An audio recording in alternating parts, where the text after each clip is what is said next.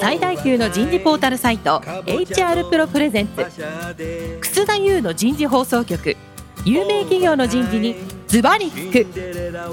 年間数百社の人事を訪問し続けている人事のスペシャリストであり、シンガーソングライターとしても活躍する HR エグゼクティブコンソーシアム代表の楠田優が、有名企業の人事や人事をサポートする専門家を招いて、企業が抱える課題や実際の事例を紹介しながら解決策を模索していきます。この番組はビジネスコーチ株式会社ワークスジャパン、株式会社マネジメントサービスセンターの提供でお送りいたします。楠田優の人事放送局、有名企業の人事にズバリ聞く。パーソナリティの楠田優です。今日は先週、先々週からお送りしているテーマ、通年採用をどう切り開くか。今日は特に通年採用時代の採用組織のあり方とツールになります。今日もですね、皆さんはご自宅からですね、番組に出演していただいて、オンラインで収録をしております。早速ゲストの方をご紹介いたしましょう。ソフトバンク株式会社人事本部副本部長の源田康之さんです。源田さん、今日もどうぞよろしくお願いします。よろしくお願いします。続きまして、AGC 株式会社人事部人材開発グループ採用チームリーダーの高橋武さんです。高橋さん、今日もどうぞよろしくお願いします。よろしくお願いします。最後に今回のスポンサーを務めていただきます株式会社ワークスジャパン常務取締役の大川道隆さんです。大川さん、今日もどうぞよろしくお願いします。よろしくお願いします。大川さん、はい。この通年採用時代の採用組織のあり方とツールだけども、はい、先週、先々週ね、ソフトバンクさんと AGC さんの話、また大川さんのいろんなね、発言を聞きながら思ったんだけども、もうオンラインでなんか面接したりね、入社式したり、インターンシップしたりするの、ここまで来ちゃって、デジタルツールが次々出てくる中で、合同説明会って一体何なんだろうから、会社説明会に当社に来てくださいってもどうなのかな、いろいろ考える中で、会社説明会なんていうのはもうなんかビデオ作ってさ、見たい時に見といてくださいみたいになるような気がしたけど、なんか映像を作るっていうのは最近増えてんの？それともそうでもないの？どうですか？ツールということで。弊社もですね、いわゆる学生イベントっていうのは年間で600回ぐらいやってるんですけども、4月5月は全て中止しました。ただ、オンラインに切り替えました。で、うちの場合、小さな小規模イベントっていうのは1回100名ぐらいなんですけど、オンラインに切り替えたら1回あたり1000名ぐらい来てます、今。うわ、すごいね。1000名集まってまして、ただですね、学生はやっぱり会いたがってるんですよね。人事の皆さんの声っていうのは、なんか便利とか、交通費負担なくなってよかったじゃん、みたいな感じなんですけど、要は人事の方多分コロナの今の状況なので、もしも学生さんと会うことができなかったらっていう前提で採用スケジュールを組まれようとされてるわけですよ。ただ、全くゴールまで会わないっていうイメージが、学生側がやっぱり心の準備っていうか、できてないですよね、全く。だから、どっかのタイミングで、やっぱり会うっていう行為は必要なんじゃないかなっていうのは、やはり学生の声を聞いててもですね、特に思います。弊社の場合の学生のモニター組織を持ってますので、その学生さんから常に意見っていうのは聞いてるんですけど、やっぱり逆にデジタル化が進めば進むほど、その選考のその実感っていうんですかね、がやっぱり湧かないとか、合わないと雰囲気がわからないとかですね、やっぱそういったことはむしろレガシーな意見が増えてるようには思いますので、どこまでそのデジタル化していくかっていうところ、おっしゃる通りその合説とか入り口のところは、多分もうデジタルで十分だと思うんですよね。そうすると説明会ということではなんか映像を作って見てもらうっていうプロセスは入り込んでるの？はい、映像についてもですね、まさに楠田さんがおっしゃってるんですよ。映像とまた配信って話が違いましてね。うん、映像っていうと人事の皆さんって会社説明会で学生の皆さんに向かって人事がこう語るみたいな感じのものだと思うんですけど、むしろ今はこう配信っていうんですかね、映像というよりかは、今のこのズームでやってるこういう状態を収録して、それを編集して、なんか、見せてあげるみたいな、ちょっとですね、映像もですね、なんていうんですかね、配信寄りの映像にこう変わってきているっていうですね、そうするとグローバル企業だとアメリカと日本がズームでミーティングやってるシーンを見せるとかそういうことか。はい、普通にですね、その方が学生さんにとってもどんな会社の人たちが働いてるかも逆に見えちゃうわけですよね。なるほど。フォーマティカルなその映像っていうのは逆に今後減っていくのかなとは思いますね。運転免許センターの研修ビデオみたいな状態の会社説明会のものがとても多いんですけど、まああんまり見ないですよね、学生。ああ、なるほどね。今この源田さんとかその高橋さんとかのこの表情を見ながら話してるっていうこの状態、やっぱ学生もそういう体感をしたいわけですよね。だからまあ映像っていうのはかなり学生も企業もニーズが出てると思いますし、まあ増えるとは思いますね。うん。そうすると源田さんさ、今までそのソフトバンクさんにこう申し込んできてこう会社に来る方たちっていうのは汐留のさ本社の社食見せるとさ、すげえこんな広い社食なんだみたいなとかさ、牛丼もあるんだみたいなとかさ、だそこでなんかここで働きたいなと思うんだろうし、今度ソフトバンクさん引っ越すんでしょ？あ、はい、引っ越します。いつ引っ越すの？じゃあ今年の秋を予定してます。またすごいオフィス作っちゃうんでしょ？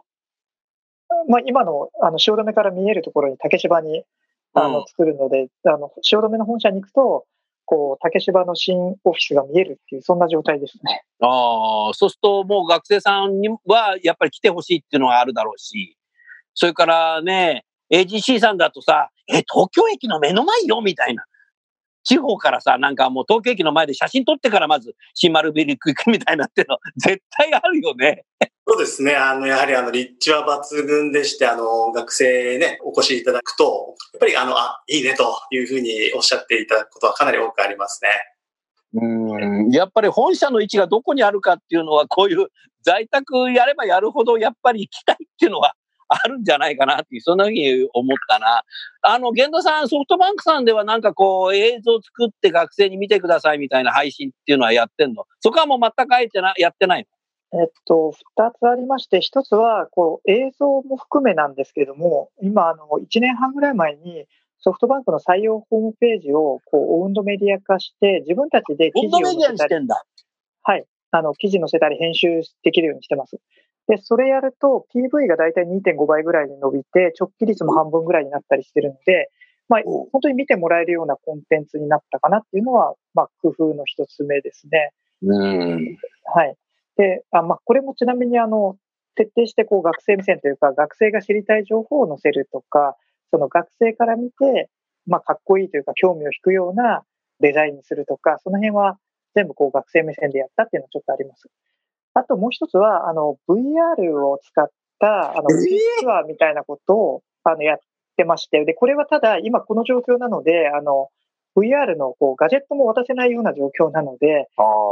今、この状態だと今できてないんですけども、もともと例えば海外で採用しますとか、ちょっとこっちに来づらい、先週お伝えした、ワンデー選考、地域に行って、会社説明会をやって、面接をやって、そしてもう合否といいますか、内定を出しちゃいますみたいなことをやるときに、やっぱりオフィスのことを見たいだろうというので、こう VR を使ってオフィスツアーみたいなことをやったりとかですね、そういうのは工夫してやってましたね。テクノロジーの会社だな。それすごいな。それ AGC さんもやった方がいいな。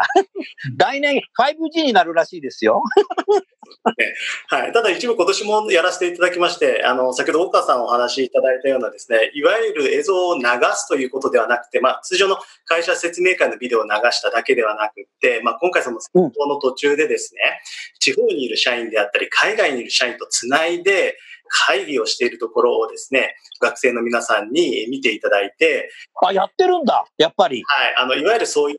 情感があるような情報っていうのは、やっぱり学生さん非常にですね、欲しがってる情報で、通常の会社説明を聞くというよりかは、やっぱり非常にイメージもしやすいですし、いい取り組みができたかなというふうには考えてます。来年以降もですね、ちょっといろいろトライはしていきたいなというふうに考えてます。映像の作り方も岡さん変わってきてんだね、やっぱりね。もう10年ぐらい前の映像ってさ、何かさ、なんか最後に中島みゆき流すとかさ、そういうの多かったけどさ、涙出れば勝ちだみたいなさ、作り方がすごくあったけどさ、その映像見なくてもその曲で涙出てんじゃないのって言ったことあったけど、もうそういう時代じゃないんだね。そうですね。まあ割と今映像も何ですかね、テレビ番組制作のような大掛かりな準備っていうのも必要ないですしね。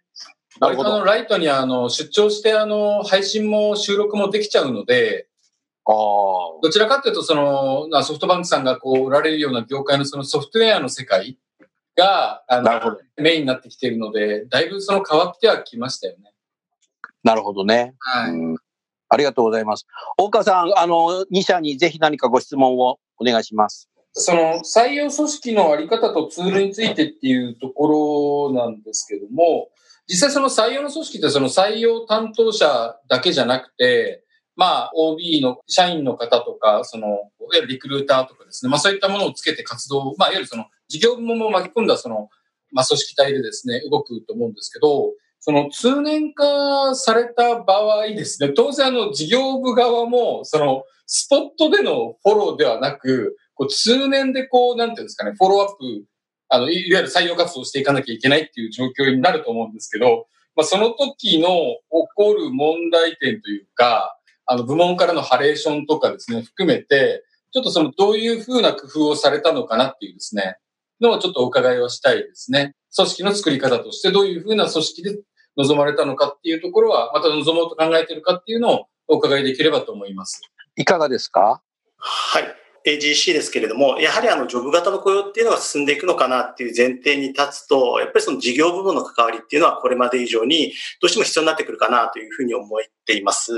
で、まあ AGC では部門別、職種別の採用ということで、まあこれまでも部門のですね、関わりというのは非常に大きかったんですけれども、まあもっともっとですね、一括から通年になっていく、メンバーシップからジョブ型の雇用になっていくというふうになってくると、やっぱりもっと事業部門の関わり方強くなってくるのかなというふうに考えていまして、やっぱりそうなってくると、まあ役割分担をしっかりするっていうことと、権限以上をね、部門の方にもしっかりするって、じゃあ部門の方にどんなサポートができるのかっていうことが、やっぱりこれから、まあ、コーポレートの人事部門として、まあ、求められていくのかなというふうには思います。まあ、具体的には、例えばどんな情報を渡して、どのように学生さんに対応していただくのがいいのかっていうような、いかにですね、情報を正しくですね、しっかりと、まあ、武器になるような情報をですね、事業部門の方に渡せるかっていうのが一つポイントになってくるかなというふうに思います。で、実はこれもうちょっと進んでいくと、実はこれ採用でですね、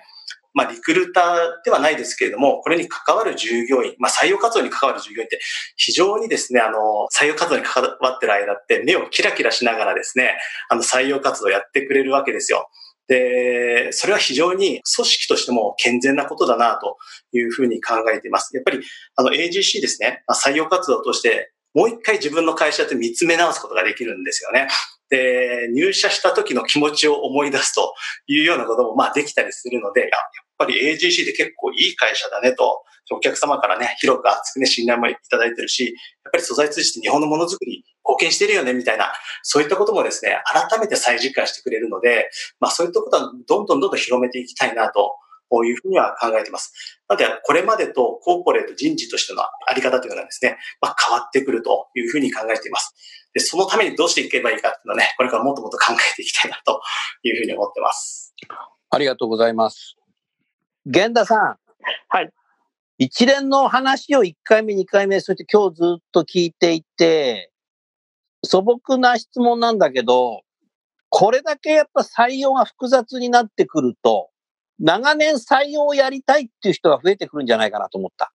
採用のプロフェッショナルになりたいっていう。逆にそうしていかないとできないんじゃないかなと思ってきた。日本企業は歴史が100年以上ある会社だと、2、3年で採用担当が変わるというのがすごく多かったんですけども、それだと対応できるかなっていうのも一つ思ったな。AGC さんでは採用チームっていうのは何年ぐらいで、高井さん自身は今何年やってらっしゃるの？私2018年の年末からですので、まあ丸1年半経ったところですね。でも素晴らしいね。で、大体何年ぐらいやるんですか？大体今3年ぐらいですかね。あ、やっぱりそうだ。歴史もあるからね。ちょうど半分ぐらいかと思いますが、楽しいのでもう少しやりたいなという気持ちは、はい、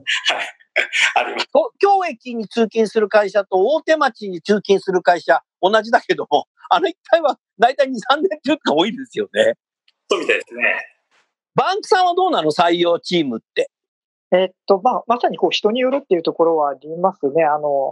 それなりのリーダークラスで採用リクルーターとしてプロフェッショナルなキャリアを積んでいきたいっていう人は、移動させることなく、そのままやるっていう人も結構いますし、一方で、例えば新入社員で採用に配属された人なんかは、2年とか3年ぐらいで、次のチャレンジをやっていくっていうケースもありますし、ケースバイケースなんですけど、楠田先生おっしゃった通り、専門職というか、プロリクルーターになってやっていきたいっていうような希望を出してくれるリーダー層の割合が増えてきてるなっていう感じがします。増えてる。はい。増えてるのと一方では、そういうプロがいないと、全体のそう再設計だとか、何かそういうような直感力だとかっていうのを、実際行動に移す、プロセスに落としていくっていうのが、難しいんじゃないかなって話聞いてて思ったな。そうですね。どんどん変わるじゃない。AI チャットボット入れようとかさ、こういうデータがあるから、去年の適正検査はこうだったけど、今年はこういうふうにした方がいいんじゃ、確率が上がるんじゃないかとか、あと入った人がどうやって活用していったのかを全部 AI で見ていこうみたいなとかさ、なんかそういう発想を持って本当にやってっちゃうような人とさ、そんなのやってる暇ないよとかっていう人と分かれていくんじゃないかなと思ったな。いかがですか？そうですね。それはまさに先生のおっしゃる通りで、ただそれって採用に限らずっていうところもあると思うんです。要は HR 全体、人事全体を通っても、そのテクノロジーを使って新たなものを入れていこうとか、配置がどうだとか、そういったところをもうちょっと見ていくとか、人と人との関係性とか、チームの生産性をもうちょっとデータを使って分析していこうという人と、これまでやってきたレガシーな人事のやり方をそのままやっていきたいっていう人は多分出ると思うので、そこは採用に限らずっていうところかもしれないですけども、ただ採用の難しいところは、年間通して、一年周期っていうところがどうしてもあるじゃないですか、その新卒は特にですね。一年間に一度しか体験できないっていうことがあったりするので、一年ごとに変わってたらもう全然なんでしょう、経験が蓄積されないみたいなところは、やっぱりあるかなという気がしますね。うん、確かにそうだね。だからサイエンスベースの HR っていうことがもうできる時代になってるし、やらないと置いてこぼりになっちゃうかもしれないっていうことも含めてあるんだろうね。でもさ、考えたらさ、AGC さんなんてのは非常に科学的な素材で、科学なんてのはまさにサイエンスしていかないとできないわけ。このガラスは硬いぞとかさ、このガラスの透明感なんて全部これサイエンスなわけ。ですから、多分人事自身もそういうことをやろうということ自体の理解は多分会社としてはありそうですね。そうですね。非常にありますで、やはり素材って結構データが蓄積されてるんですね。そうだと思いますよ。はい、データがあるんで、それをやっぱりこれから、事業としてもそのデータ活用していこうっていう流れは非常に強くあります。で、それに加えて、人事部門でも、先ほど申し上げた通りですね、HR テックっていうようなものをしっかり駆使していって、採用に貢献していくというようなことが課題感として挙げられていますし、今も取り組んでいますので、そうするとそういう中でソフトバンクさんのようにプロフェッショナルに採用をずっとやりたいっていう人は増やす必要性は今のところはない。そうですね。ただやっぱりですね、HR テックという観点からそれを極めていってですね、やっぱりそういったテクノロジーに強い人がしっかりと採用に取り組んでいくということは当然必要だと思いますし、一方でレガシー的なやり方っていうのも必要だと思いますし、いずれにしても個々にですね、寄り添った採用っていうのはしていかなければいけないんだろうというふうには思います。今のその AGC さんも人事の中にね、いろんなアセスメントしたり、それもグローバルにやり始めたり、いろいろして、じゃあサーベイ取ったり、はい、ああいう形になってくると、多分採用自身ももっとね、そうやってサイエンス使う時代が来るんだろうね。でもやがて、源田さんの言った通り、人事は全員サイエンスが使えていけるようになれば、人が変わってもすぐそれできるようになるんだろうね。だから今多分過渡期なんだよ、これ。多分。人事サイエンス知らないじゃダメじゃんみたいな時代って来るんだよ、もう。目の前に。どうだろう、源田さん。はい、チームでできればいいっていう考え方もあるかもしれませんけども、おっしゃる通りです。少なくとも、HR テクノロジーとか、まさにサイエンスで、要は定量的に物事をちゃんと合理的に考えられるっていう人は、絶対必要だなというふうには思いますね。はい。それからやっぱ一連のこの採用プロセスの中で、今までの新卒一括じゃなくて、もうね、そういう常に通年採用していこうってなると、やっぱりいろんな映像で面接したり、映像を作って配信したりとか、適正検査もこの辺でやろうとか、なんかいろんな形でデータも蓄積できてくるので、そういう全体的なデザインをしていく人っていうのも本当必要になってくるかもしれないね。特徴のあるやり方でやるといいかもしれない。でも、もう大前提は、1回目、2回目に源田さんおっしゃった通り、やっぱ学生に、子に寄り添うっていうことが重要だろうね。学生もいろんな、大学にいていろんな形で学んでらっしゃるので、それから留学生もいらっしゃるし、外国人もいらっしゃるので、多分そこをやっぱやっていくっていうことなんだろうね。でもこれ大変だね。これ難しいね。すごくね。教科書ないね、これ。そうですね。まさにおっしゃる通りだと思います。正解がないような、採用活動にやっていかないといけないっていう時代になってきたと思いますので、なんか僕らもあんまり頭でっかちにというか、プランニングしっかりしてというよりは、いろんな施策を回しながら、それをしっかりと効果測定をやって、失敗からもちゃんと学んで、次の施策を打ちに行くっていうようなことをできるだけ、決めつけずに、まずやってみようっていう姿勢をすごく大事にしてます。うん、大川さんね、やはりそういう時代の中でさ、ワークスジャパンさんの役割ってものすごく重要になってきたなと思ってる。企業ごとによって多分考え方だとかニーズだとか組織だとかツールの使い方だとかっていうの違ってくるから、ワークスジャパンさん自身もそういうことをやっぱきちっとヒアリングして、全体のプロセスの設計だとかデータをどうやって使うかとか、映像はこうやって作った方がいいんじゃないですかっていうトータルソリューションができていかないと難しいかなっていうふうに思ったけど、その辺いかがですか？そうですね。ワークスジャパンのことの会社のことで申し上げますと、いわゆる採用という一つの組織ではもう事業はやってなくてですね、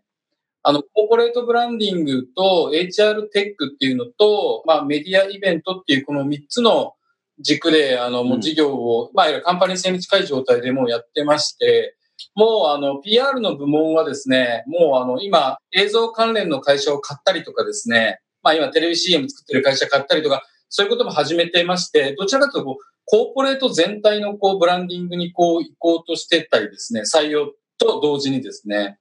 あとはIT だともう先ほどからおっしゃられてるHR テックの部分ですけど、ベトナムのホーチミンの方にも R&D を5年前から投資を始めてまして、もうだいぶそちらの方も開発の部隊がですね、おりますので、作ることはもうできるようになってますね。ただ一つ一つがですね、専門性がすごく求められるものになってきてまして、なんか一人格でソリューションすることが逆にできなくなっちゃってるっていうのは、なるほど。ありますね。もうプロモーションだったらもうさっきあったアンドメディアとかもですね、やっぱりもう全くその専門の話をしていかないとやっぱりお話できませんし、うん、HR テックって言ってもなかなかね、かなり幅が広い話になりますんでね、うん、そこはそこで専門の人間がいなきゃいけないっていうところで、我々ももう人事の方に大変申し訳ないんですけどもね、そういうふうにセグメントごとにも担当を置いてお話を進めているっていうのが今の現状ですね。うん、ただIT を進めてどうなるのっていうところはですね、やっぱりいい人を取りたいっていうところが理由で、すべてIT 投資を行ったりとかですね、やっている事情はあるので、今の段階で本当に通年採用やって IT 化やって、欲しい人取れてますかっていうところはちょっと聞いてはいきたいなとはですね、思ってるんですけどね。結構ね、時代なんでそういうことって、IT とかって、流行りであるのはわかるんですけど、根本的にはね、欲しい人10人あって10人取っちゃえばいいんじゃんっていう、なんか、元々の採用の考え方もやっぱあったりするので、なかなかその辺がうまく、この通年化とか IT 化によって本当に欲しい人が取れてるかどうかっていうところはですね、ちょっとワークスジャパンとしては、毎回お話ししてて気にはなっているところではあるんです。ありがとうございます。高橋さん。はい。ズバリ質問します、僕から。採用をサポートするベンダーの数って山ほどあるような気がするんだよね。個人でやってる人もいるけど、AGC さんとしてはさ、全部読んでたらコンペやってたら1年間かかっちゃうので、コンペやったら。どうやって目利き持って、あなた自身やってんの？どこのベンダーをパートナーにしようかなとか。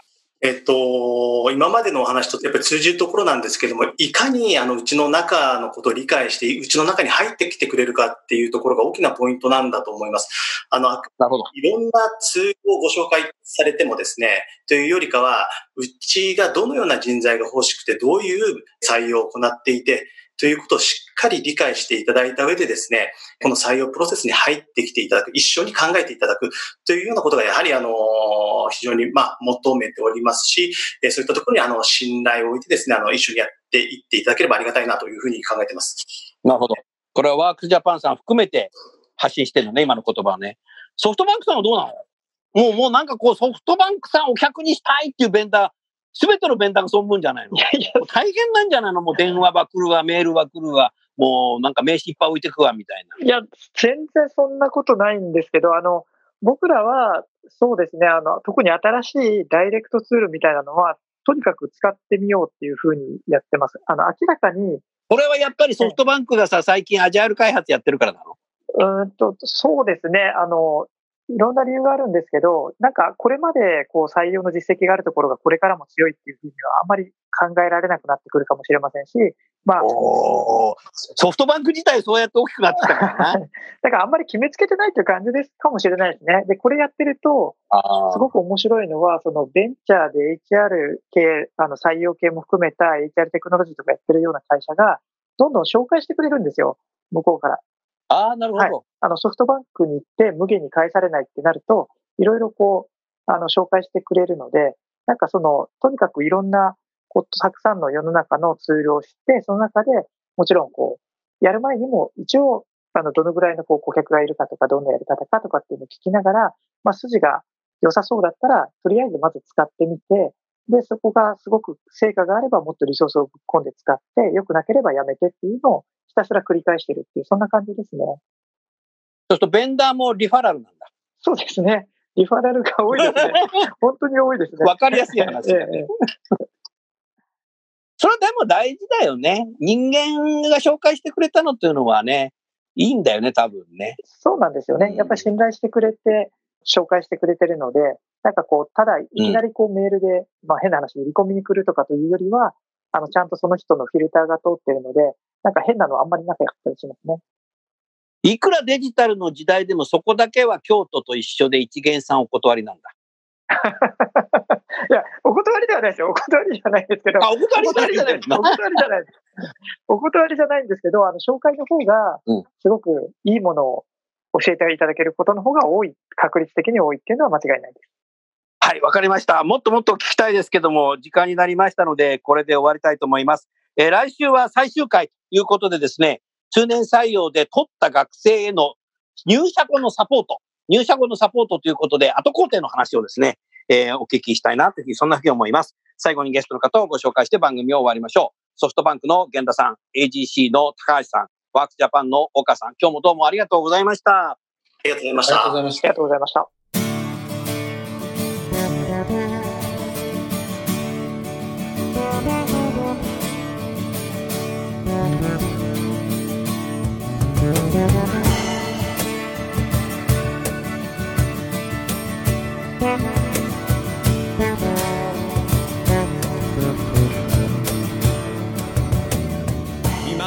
今日のお話はいかがでしたか？楠田優の The Times Will Change 時代は変えられるとともにエンディングといたします。この番組は日本最大級の人事ポータルサイト HR プロのウェブサイトからもお聞きいただくことができます。 HR プロでは人事領域で役立つさまざまな情報を提供しています。ご興味がある方はぜひウェブサイトをご覧ください。この番組は人と組織の生産性を高めるビジネスコーチ株式会社、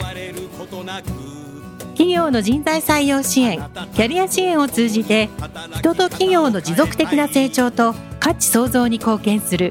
株式会社ワークスジャパン、企業の人材戦略・人材育成のプロフェッショナルカンパニー株式会社マネジメントサービスセンターの提供でお送りいたしました。それでは来週もお楽しみに。で